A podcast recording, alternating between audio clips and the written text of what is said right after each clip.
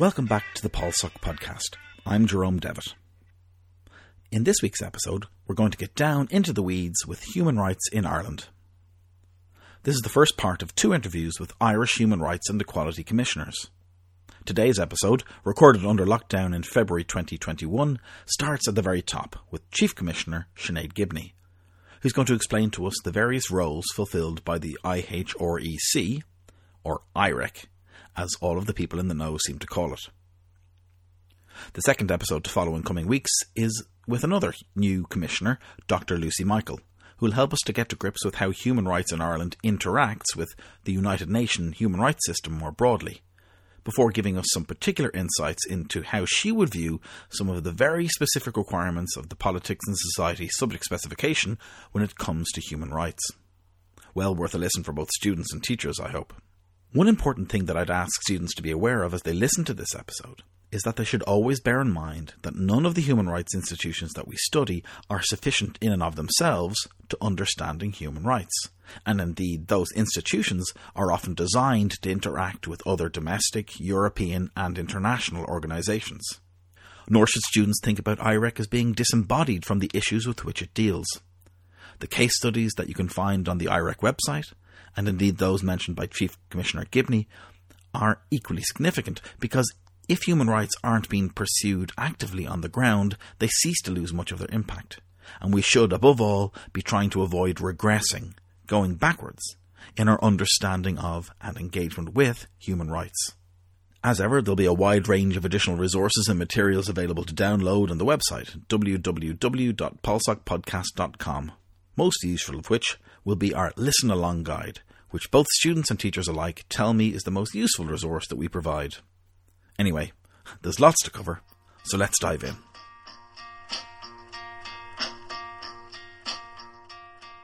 I wanted to start off with some of the basics by asking Chief Commissioner Gibney to give us a brief insight into what the Irish Human Rights and Equality Commission actually is and what some of its key responsibilities are. So the IHREC is the Irish Human Rights and Equality Commission, and it has been in existence for six years now. But uh, it is it brought together two other organisations who were both established around about the 2000 mark. So I like to think of it really as more like a 20 year old organisation, um, and it is a national human rights, we are the national human rights institution and the national equality body for Ireland, which means that we have very specific roles in protecting and promoting human rights and equality in Ireland. So that's our what we call our mandate. That's laid out in the legislation that uh, founded the organisation and which really kind of sets out what we do and how we do it. So protecting and promoting human rights and equality is the primary thing, and then encouraging a development, the development of a culture of respect for human rights, equality, and intercultural understanding.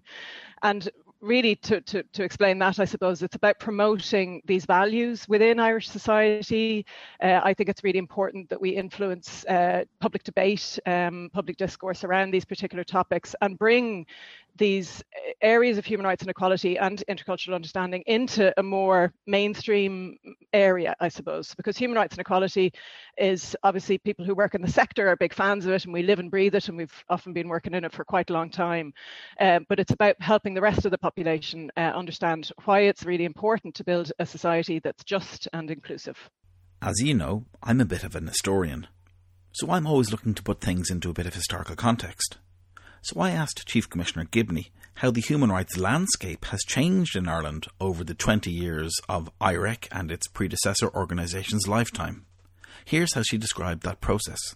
I would say it's changed a huge amount in those 20 years. I mean, one of the things that happened around the same time as well was the introduction of really of, of, equality laws here in Ireland, the Equality Status Act and the Equality Employment Act, um, and they have developed over those 20 years. We have a particular role to play in enforcement of that law and I, I, would say, I mean, you know, in more recent years, the two referenda are really big milestones that we've hit in terms of human rights and equality in Ireland. And I think the organisations themselves have just uh, uh, done what they set out to do, essentially, and bringing it more into the mainstream, mainstream and making people more aware.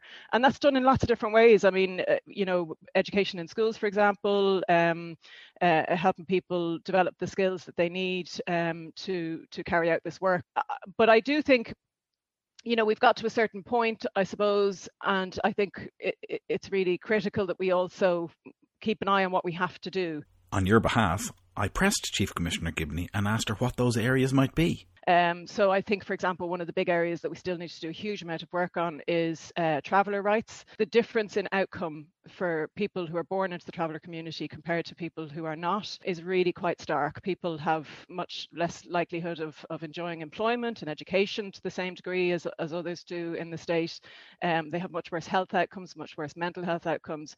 Uh, so we have a huge amount to do in, in tackling that. Um, and that's not even to talk about the, just the daily uh, stigma and discrimination that people experience who are from the traveller community. So, so that would be one of the big areas that I think we need to look at. Um, and similarly, the rights and equality of people who come to Ireland through what we now call the international protection system. So these are people who um, are coming to the state, fleeing countries where their security um, and safety is not certain anymore. Uh, and they come to Ireland, and unfortunately, at the moment, their experience in Ireland is not good. Um, they're remaining in the system too long in terms of processing their uh, access, their application for protection, and and while they're in that system, they're the, the, the, standard of living is is is not okay. Um, so we've been doing a lot of work recently, for example, on, on enforcing the right to work for people in the international protection system. And although we've had you know big milestones reached in terms of uh, you know establishing in the Supreme Court that there is a right to work for this group and legislation that then underpinned that, we do have other kind of smaller issues that really prevent people from working. So, for example, it's not possible to get a driving license or a bank account for people in this system or for many people in this system, which means that even if you have the right to work, it's impossible to make that right a reality because you can't uh, get to the places you need to to access that work or you know ha- have the simple setup so so i think we, we have done a lot in the last couple of decades um, as a country and a lot to celebrate and i think you know i mean to go back to the referenda you know, one of the big things that I think those achieved was just that greater awareness, that greater discourse, like hearing, for example, from children of uh, same-sex families talk about their positive experience and, and reaching into the homes of all of the people across Ireland who were listening to that debate was just such a powerful force in terms of, you know, realizing that the rights of those people uh, to love who they choose to love was being denied. So, you know, just I think we've done a lot in terms of that awareness piece and and and development, um, but but plenty more to do. So it's worth bearing in mind that in the interim between the recording and editing of this episode, Minister Roderick O'Gorman, who joined us in our episode on children's rights, you'll remember, released a white paper on the ending of the direct provision system. IREC were quick to respond to the white paper, but it'll be up to you to track how that process develops between now and December 2024, which is the point by which the government promises that the process will be completed. Untangle the terminology means understanding the tricky words. As Chief Commissioner Gibney notes, there's a lot of work to do in human rights law, and it's worth bearing in mind what happens before a law is fully introduced, and where the input of Sinead and her fellow commissioners might be brought to bear. So let's untangle the terms green paper and white paper. A green paper is a discussion document usually written by civil servants, in which an issue is outlined, various options are suggested, and the advantages and disadvantages of those options are weighed up. Generally, the public is asked for submissions on the options proposed or to come up with suggestions of their own. After this process is completed, a white paper is drawn up. This sets out the government's policy on the issue, what it intends to do. The proposals in this much more specific and detailed white paper are then implemented. However, it's not always a rigid process that's set in stone, and sometimes the process isn't as smooth as all that. Sometimes a white paper is published without a preceding green paper. Sometimes the process gets to a fairly detailed stage, but nothing happens after the white paper is published. Maybe the government falls before it can pass the law. That's why, if there's a policy that you think is important, like the ending of the direct provision system, it's important to keep the pressure on until all the T's are crossed and all the I's have been dotted.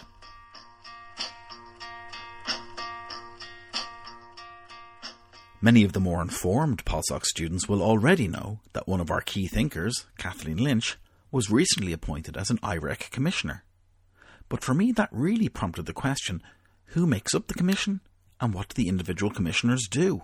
The commission is made up of, of 15 members, seven men, seven women, and then the chief commissioner, who at the moment is myself, and I happen to be a woman. And the 15 members are drawn to represent Irish society, a cross section of Irish society, and also to bring to the commission the required skills that we need to run the organisation um, and, and to, to, to do what we need to do. So, for example, we need legal skills. There's just no question. We have a lot of legal powers to execute, so we need people who have experience in, in practicing law and in, in studying law, for example.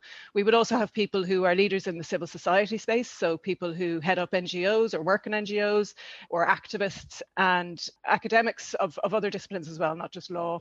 And then the other kind of, if you like, the other kind of representation that we seek is not just these expertise and skills, but also people who have lived experience of, for example, racism, international protection itself, people who've been through that system, people with disabilities, members of the traveller community. So those are also things that we that we seek. But the the, the process of recruitment is done by uh, the Public Appointment Service, which is a, a, kind of an organ of the state, if you like, or an organisation within the state who handles public sector recruitment. So they recruit the commissioners, um, including the chief commissioner.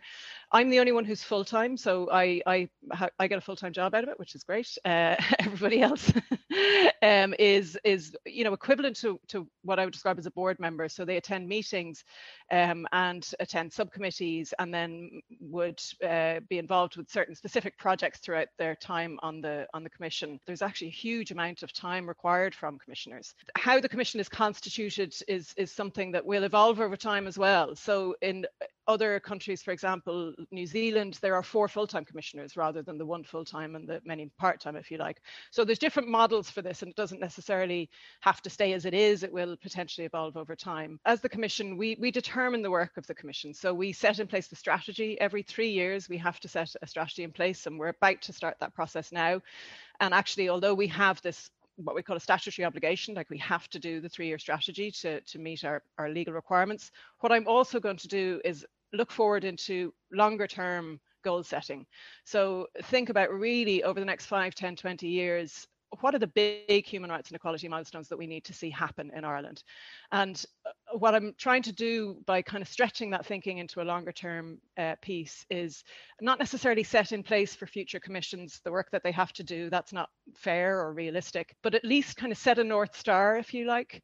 You know, if we really thought, for example, I'm just picking this as a random example, but that we wanted to see social and economic rights realised in the constitution. So a constitutional basis for people to be able to recognise their economic rights in Ireland. That that is a long-term goal. That's not something that's going to be achieved in three years. It's not something that we would even be looking to achieve as ourselves. It's but it's an area of work that we could look to build into our strategy and look to understand um, how we could bring good human rights and equality thinking into into such an objective. Part of my role as chief commissioner is uh, is the spokesperson essentially for the organisation, which is a role I really enjoy and uh, you know something I'm, I'm looking forward to doing more and more of. But sometimes I also need the voice of some of the expertise that exists on the commission, and it's great to be able to draw on people and bring them into those opportunities. So, for example, if we're required or we're invited to uh, present to a committee within the Oireachtas about a particular human rights and equality element of an issue, um, it's great to be able to bring people in who have that lived experience of disability to be able to talk about it not just from the the kind of human rights and equality theory, but actually in real life. This is what happens to me, and you know some of the, the, one of the most really important principles of both human rights and equality is participation. Um, the, the voice of people who have lived experience nothing uh, with nothing about us without us um, are really important ways that we need to influence how policy is made in the state and, and that's one of the things we do. It's time for quote of the day this week, I'm stealing the quote of the day straight from the idea Chief Commissioner Gibney mentioned just a few moments ago. Nothing about us without us. Maybe this sounds a little bit like a modern slogan, but it's actually a phrase that has its roots in the early 1500s and even has a fancy Latin version. Nihil de nobis sine nobis. But unless you're really pretentious, like me, the English will more than suffice. Why do I want to re emphasize it here? Well, it embodies the spirit of inclusivity. It's a phrase that we associate particularly with the rights of people with disabilities and ethnic minorities, but it really encompasses any group of marginalised people, people who are pushed off to the side like the margins of your A4 refill pad. And what I'd really want you to think about is how this phrase can bridge the gap between human rights and power and decision making, two core aspects of our course. Because it's more than just a slogan, it's a principle used to communicate the idea that no policy should be decided by anybody in political power without the full and direct participation or input of the members of the groups that will be affected by the policy. It's a matter of respect and recognition. But you know what? It's more than that. Not doing this, not including the perspective of marginalised groups in decisions that will have a direct bearing on their lives, shows both a profound arrogance and a distinct lack of imagination. But it's also a total own goal because you're cutting off a group of experts, people who are experts in their own lives. And who better to solve a problem in our own lives than ourselves? I suppose we might hope that, in a more fully representative democracy, this phrase might one day be rendered obsolete, redundant, because the voices of those people would already be heard in the parliaments of the world. But in the meantime, let's keep it going and help to raise the voices of those who are too often drowned out by the powerful. The human rights landscape in Ireland is obviously quite complex. So I asked Chief Commissioner Gibney if she could give us some insight into the relationship between IREC and the other organisations in Ireland, like the government, the statutory bodies, the Ombudsman, NGOs, and civil society groups. Here's how she explained that relationship. We have a regulatory function in terms of holding to account the government on, on its human rights and equality activities, and that's really the key part of, of what we do and kind of the key way that I would describe our relationship with the state but I suppose one of the things I'm trying to do as well is also is really establish us as a collaborative organization as well. So we enjoy what I would describe as a high level of independence. So state agencies are created in Ireland to carry out certain activities, and our one has to have a high level of independence. And what we mean by that is if we are controlled by government, we don't have the, the right setup to then hold the government to account. So in the way we're constituted, how we're funded, how we're organized, all of the ways that what we call governance determines how the organization is run means that we can do that. And I think that also brings with it the freedom to then collaborate. So to say to government, you know, if you need human rights and equality expertise and help and assistance with certain issues, we can potentially help you on that. So so that's kind of how I would say our relationship is is is or is is becoming with you know with government and um, and within the state is establishing ourselves as as that group who spots and monitors constantly uh, how human rights and equality is you know is is is embedded into policy practice and legislation within the state but also about helping. So it's not just about saying that's not how you do it. It's about saying this is how you do it, I suppose, because I see in other countries how that is a better balance. You know that that I think within Ireland we are referred to as human rights watchdog for example in all of the headlines that you'll see and and that's fine we are a watchdog and we need to be perceived and seen as a watchdog because because we watch over uh, state activity on human rights and equality but sometimes i think that prevents us from being able to work closely on, on uh, you know in areas where I think we can bring real value. And then with other bodies, I mean, with civil society groups, we have a really strong network of and and kind of collaboration with civil society groups within Ireland. So we have various ways in which we connect with the NGOs um, um, in this sector, if you like, in, in terms of human rights and equality. And so many NGOs do have uh, a human rights and equality framework or, or mandate themselves. So we provide funding. and um, we have we have grant um, programs that run every year, and we normally kind of theme them in different ways. Um, but we also do lots of other things. So we try and kind of bring together NGOs in in different ways um, on particular items or themes or conferences and so on. We really rely on NGOs as well in terms of bringing issues to our attention. And again, I think that's a relationship that I would like to see strengthened further in terms of you know the people who work in in civil society and NGOs are really really on the front line of a lot of the issues that we uh, want to move on. And we need to understand you know what's happening with the what we call rights holders the people who are affected by these issues. And oftentimes it's the ngos and civil society who work most closely with them. So we need them to come to us and help us understand what trends are emerging and so on. And and also to amplify the work that they do. And i think it's a really important understanding that we have to make sure that you know that we occupy a very specific place and a, and, a, and a, a, role in, in the state infrastructure, if you like. And it's really important that we make sure that the value that is brought to society by civil society, by NGOs and the work that they do is is understood, is understood by government and the broader public, um, and to make sure that we we continuously acknowledge that work um, and and make sure that we we amplify it wherever we can. And then in terms of the other organizations like ombudsmans and, and, offices and so on, I would say we have very good working relationships. You know, I think part of my role as chief commissioner is to kind of maintain and develop those relationships where possible. And depending on a particular issue that we might be working on, we'll reach out to and build relationships with the particular agency that might relate to it. So if it's something in the health space, we might be looking at HIQA. If it's something in children's space, we might be looking at the Ombudsman for Children um, and so on. So we would then you know, a, a, big part of my role is just kind of making sure that that network is live and maintained and tended to, um, and you know, and, and kind of making sure that we can work effectively with those groups.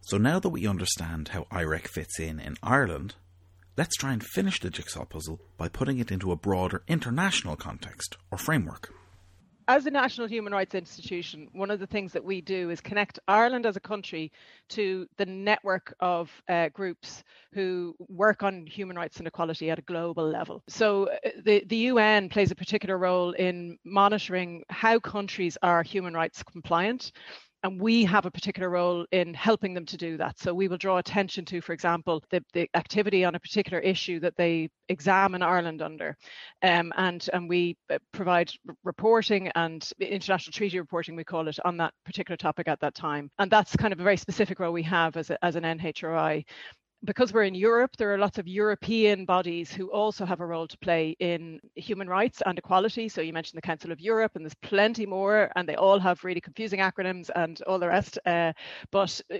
there's the Fundamental Rights Agency, for example, the European Court of Justice. There's so many, you know, different organisations, and one of the reasons that, that there are so many organisations, I think, is is I suppose that the, the the importance of that kind of layer of, of, of monitoring and the layers of monitoring and making sure that there is independence enough to, to keep that monitoring um, effective. And I mean, I suppose it might seem at times that there is some redundancy or some bureaucracy indeed um, involved in it. I mean, I would say human rights, like any other area, and equality, are areas that are evolving. And I do think it's important to reflect and make sure that we are setting things up in in a certain way and and that things operate in a way to everybody. I mean, for me, uh, I think it's really, really important to make sure that human rights and equality are concepts and frameworks that are accessible to people in their everyday lives. So I want people to understand how human rights and equality impact them. And then all of the rest I would say you need to understand them as and when you need to access them, if you see what I mean. So I don't think it's necessary to map out the whole complex network of organizations that feed into human rights and equality. It's much more important to start from where you are as an individual and think about the human rights that you want to enjoy, the equality that you want to see in the world, and then how can those different organizations feed into that. That being the case, how is it that the general public primarily interacts with IREC then? First and foremost is a program we have called Your Rights, a function. Um, and uh, Your Rights is a, an information service. So we help people understand what their uh, rights are, how their quality is, is enjoyed and realised. Um, and you can access that by uh, visiting the website at irec.ie slash your hyphen right. And there's a phone line as well that people can call. So we have a really good um, way of understanding what are the prevalent issues that are facing Irish society because people call in with them and t- talk to us about them. And we are able to help provide information um, uh, on those different queries and um, information that people are seeking. And a lot of the time we might be sending them elsewhere. So sometimes, you know, the issue might be something that we can provide a certain amount of information, but actually the right agency to give them satisfaction in terms of their query might be a whole other organization. The other way that people would access the commission is to seek legal assistance. So we have a bunch of different what we call functions, so different kind of tools, if you like, in our toolbox to uh, allow us to protect and promote human rights and equality in Ireland. And those different tools are policy tools, their engagement tools, and their legal tools. And one of the ways that people would kind of come to us, if you like, in that that that that frontline experience is to ask for assistance in a particular human rights or equality infringement that they're experiencing. And we obviously have a huge amount of requests, so we can't give everybody legal assistance, but we have an application process which allows us to consider their uh, application and then provide that assistance in certain cases.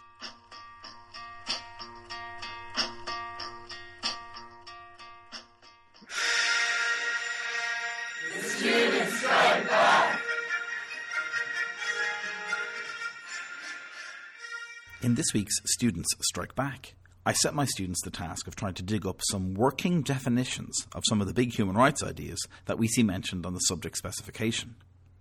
What it means for rights to be universal, inalienable, and indivisible. Bearing in mind that this was the students' very first class on human rights, here's how Connor, Oleg, Lily, and Ibrahim explained those concepts to me. Firstly, rights being universal.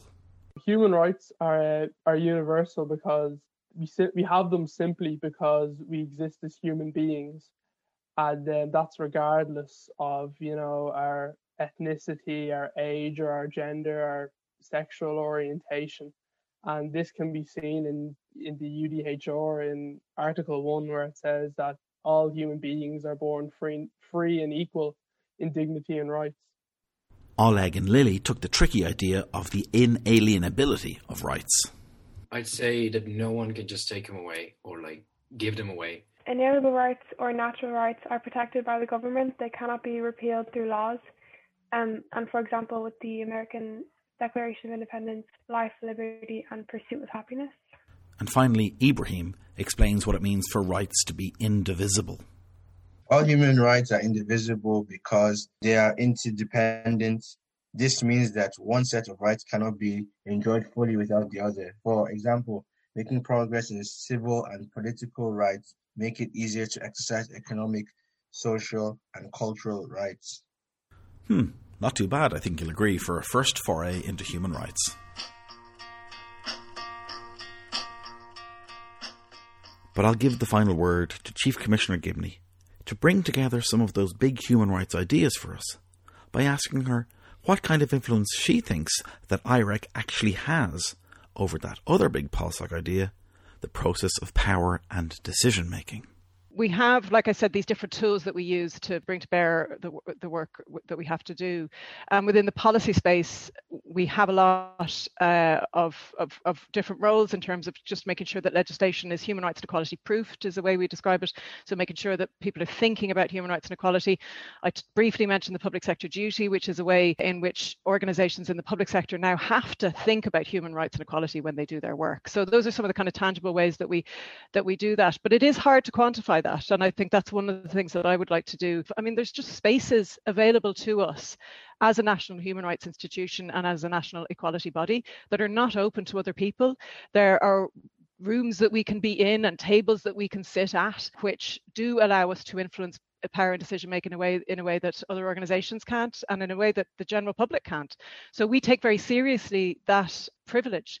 And one of the things that I think is really important for us as an organisation is to consider those people who have the least voice in Irish society, and therefore our obligation to to provide a voice where we can and how we can for those people. So, I mean, power and decision making is such an important concept to to get your head around because it really only when you see how power works that you can understand your own oppression and privilege. And I think those kind of forums, those rooms and and spaces that we can be in is probably one of the biggest ways that we have uh, influence over power and decision making.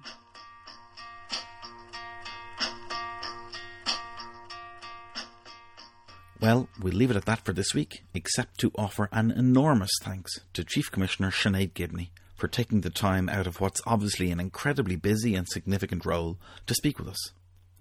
For my part, I'm looking forward to the day when one of you, a POLSOC student, is sitting in Sinead's chair helping to guide Ireland's progress in human rights and equality. What better role model could we ask for? I do hope you'll take the time to have a good rummage on both the IREC website and on our own, www.polsocpodcast.com, for all the additional case studies and resources that you can use to take this overall description and make it real and tangible for you as a POLSOC student. So, I'll end as I do every week by reminding you that you're not apart from society, you're a part of society. See you next time.